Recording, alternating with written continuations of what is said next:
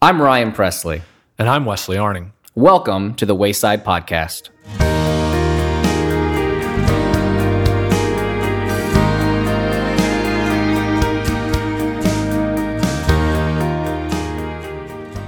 All right, Ryan, episode one. Let's do this. We've gotten episode zero out of the way. We've told our life stories. Done with that. Uh, and so we are starting a four week exploration on this idea of Christian hope, uh, which, thinking about it, hope is a lofty idea. The Apostle Paul himself includes it with faith and love as theological virtues.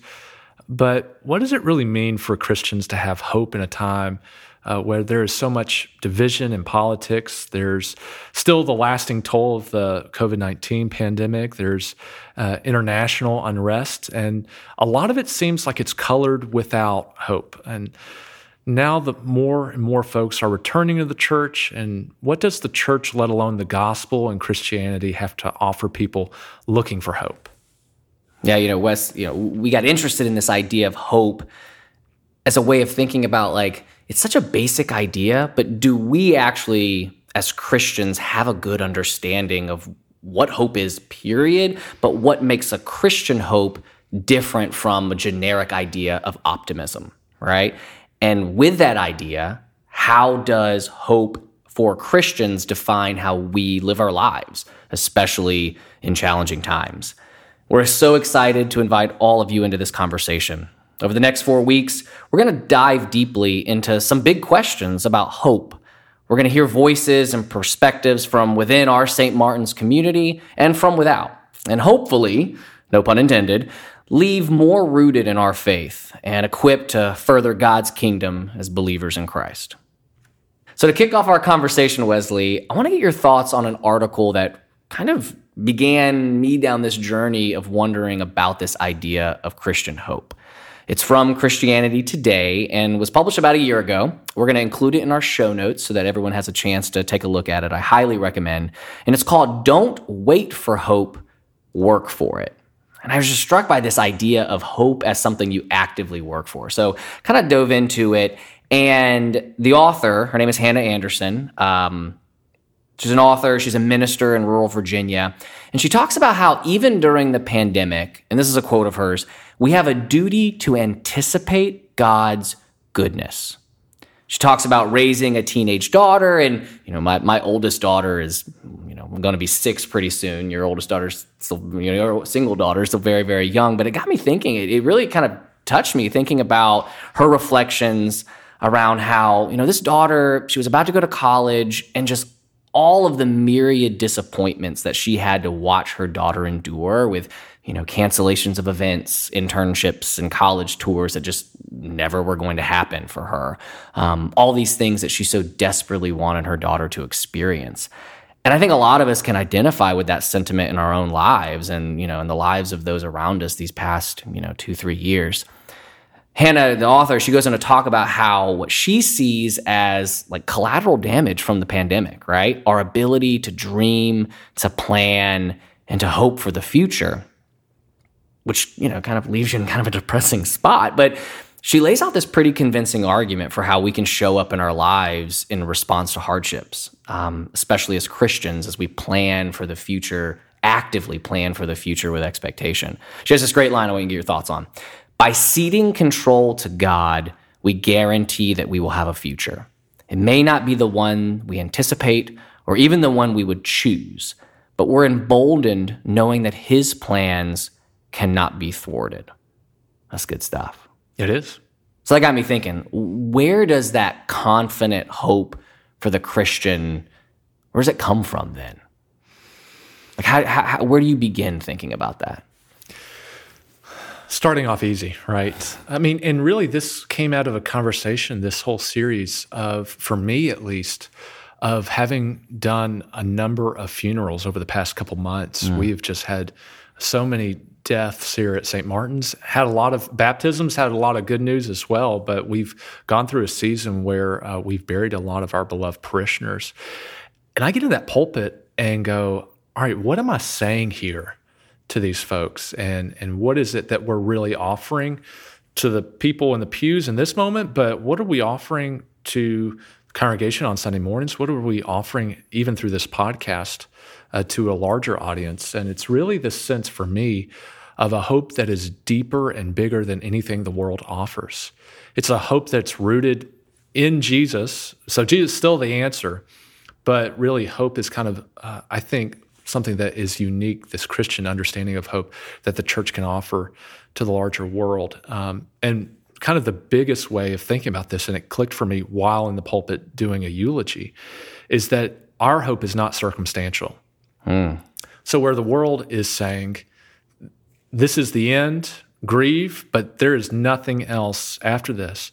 A Christian is able to grieve and really feel the loss of that. I mean, there's nothing unchristian about mourning the loss of a loved one. Mm. But even in that, we're not saying that this is this is it. There is there is something more going on. So as Paul says, you know, we shouldn't grieve as those without hope. That there is still something anchoring us in our life, even in the most uh, distressing circumstances.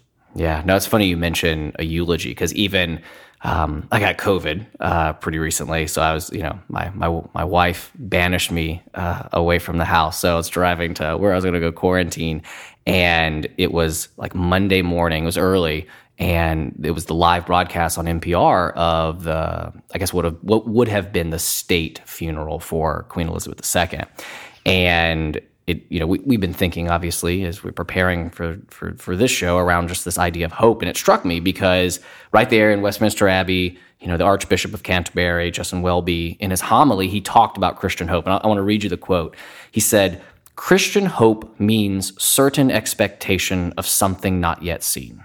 Christ rose from the dead and offers life to all, abundant life now and life with God in eternity we will all face the merciful judgment of God, and we all can share the Queen's hope, which in life and death inspired her servant leadership. I mean, I, I think what you're saying around this moment of when we're in these deepest, kind of darkest places, and it, it, often grief after a loss of you know someone close, and I mean, it just blew me away just thinking about the number of people who you know were, were just really deeply affected by you know by the loss of Queen Elizabeth.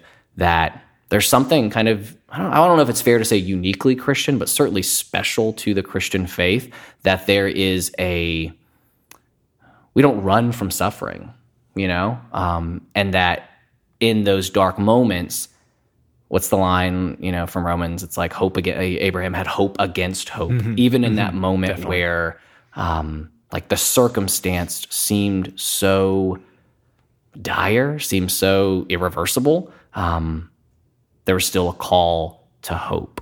And that, that's just a fascinating idea to me. And that's going back to the Christianity Today article. You know, she references the most popular line in Jeremiah, which Jeremiah is known as the weeping prophet. People are not running to read Jeremiah, but they will read chapter 29, verse 11 For I know the plans I have for you, declares the Lord plans to prosper you and not to harm you, plans to give you hope and a future. Um, and we've marred really taken that out of context and and hmm. said you know this is not just about positive thinking you know kind of the a very superficial hope of just think about these things and and it will happen or or just trust in the lord and, and good things will follow she reminds us that jeremiah was writing this to the jews who had been exiled in babylon and so what did it mean hmm. to trust in the lord uh, and to know that the Lord's plans are ultimately good in the moment of exile, of that they are having to now put down roots in a foreign land under judgment from God that uh, of their unfaithfulness. And and what does it mean that in this present moment I'm not where I want to be, my family's not where I want to be, um, but the Lord's calling me in this moment to be present in this, knowing that down the road God is faithful now and He's going to be faithful uh, in his own timing in a different way than we expect. Um, hmm.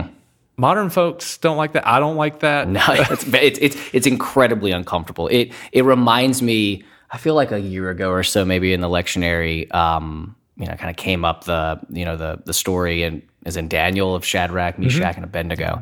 And I, you know, as a child, you know, it's like one of those stories that like as a kid, you know, there's always like a mural or something, right? It's like, you know, you walk into a children's area and there's always gonna be a mural of Noah's Ark or something to do with the flood, right? Which I always think is fascinating because it's like, you know, the destruction of all humanity, save Noah and his kin and two of all kinds. Let's put that in the nursery, right? But there's always then again the story of these three guys who get thrown into fire.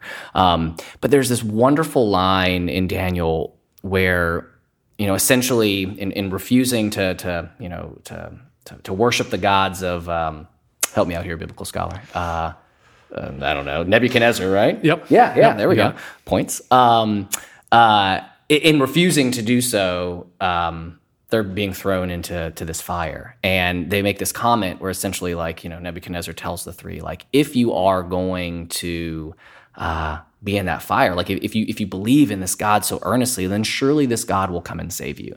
And there's this wonderful line. I mean, I'll, I'll look it up. There's this wonderful line where it's like essentially something to the effect of like, you know, even if God does nothing, even if we were to burn in that fire, we still will not worship mm-hmm. your mm-hmm. gods because ultimately our faith and our hope is so great that it is it's almost like divorced from from circumstance which is so the opposite of optimism. Optimism is it's it, it's all going to turn out. Everything's going to be okay in this short term. Mm-hmm. And i think there's a grain to that right? Like when you think about the mm-hmm. notion of christian hope and our expectation of god's long arc and plan to restore mankind, humanity, creation to what it was intended to be. But like you said, to modernize, like we're thinking, you know, if I have hope, then it's going to turn out better tomorrow. But the reality is, in circumstances, like it's not always true. And as a Christian, we fully embrace that and say, that's okay. Like we take that expectant leap and still press on. And what she says in the article, uh, really kind of the gem here is she says it teaches us to trust a person and not our plans. And I'm a planner. Yeah. And Control so, freak. Yeah, Absolutely. When things aren't going as planned, then I blame God, you know, for him not accomplishing the plans that I had set for him, for me. um, and so I really, that's kind of the radical nature of Christian hope is that it is something deeper and bigger than ourselves, and our plans alone. And we have to trust the one who has all plans uh, from beginning to end, Alpha and, and Omega, and trust that whatever it is that he's got us. Mm-hmm. I mean, think about the good shepherd in this sense of that he mm. is going to walk with us. Doesn't mean that things aren't going to happen to us, unexpected things, tragedies, but his promise is always to be there for us. Yeah. I think there's so, you know, in talking through this, it's though, as Christians, the, the, the, the root of our hope is forward seeking, right? It is this, Always, this, this expectant waiting of what we believe, you know, has already happened, right? This, this idea of it, it is now that Christ and, you know, God through Christ has defeated you know, evil. um, but not yet, right? But the fulfillment of that restoration hasn't happened yet, right? But we know it will. But I think there's also this element with hope of relying on like what God has already done, right? So it's also this hope of looking back, right? I think, you know, like how often in the Old Testament, whether it be through the Psalms um, or through the prophets, where there's this call to like remember what God has done for us, right? Like the very like idea of, you know, the exile and, you know, the the delivery for, of, of, of God's people from Egypt that like essentially says like that promise will be kept that covenant has been made and the promise will be kept so it's like it's like, it's, it's an interesting dynamic of like we have hope because what god has already done and we have hope because of what god we know intends to do And that's what the Eucharist is. What we are doing every Sunday is this sacred remembering of God's goodness in the past and that we can hope in his faithfulness in the future. Hmm. This continual call to remember what Christ has done, not only the model he set at the Lord's Supper for caring for one another, for loving one another, but also what it prefigures in the crucifixion and this sacred remembering. Like, that we can't do this once and say, all right, we've got it. I mean, it's every Sunday for Episcopalians and for a lot of other traditions of this continual, we need to remember this on a weekly basis, let alone if not on a daily basis of, of this, and that we can trust in it. We can taste and see literally hmm. that the Lord is good, no matter what is happening to us that last week or what's going to happen to us in the week ahead. Like what a powerful, you know, just visceral reminder of, you know, what what we can look back and rest on, but then also what we can look forward to and because of, right? Definitely. Well, Ryan, I'm really excited um, about what we have left of this series. We are going to have some guests join us over the next couple of weeks. I think we're going to have a clergy roundtable next week, exciting. which I'm really excited. Getting my to- questions ready. That's right. Uh, let's see if we can stump the priest. yeah, yeah. So- Why are you hopeful? so we're really excited about sharing in those conversations and hopefully uh, this episode has kind of set the scene for what we're going to do for uh, the rest of the series Absolutely. Everyone's invited for the journey to come. Let's do it. let's go All right.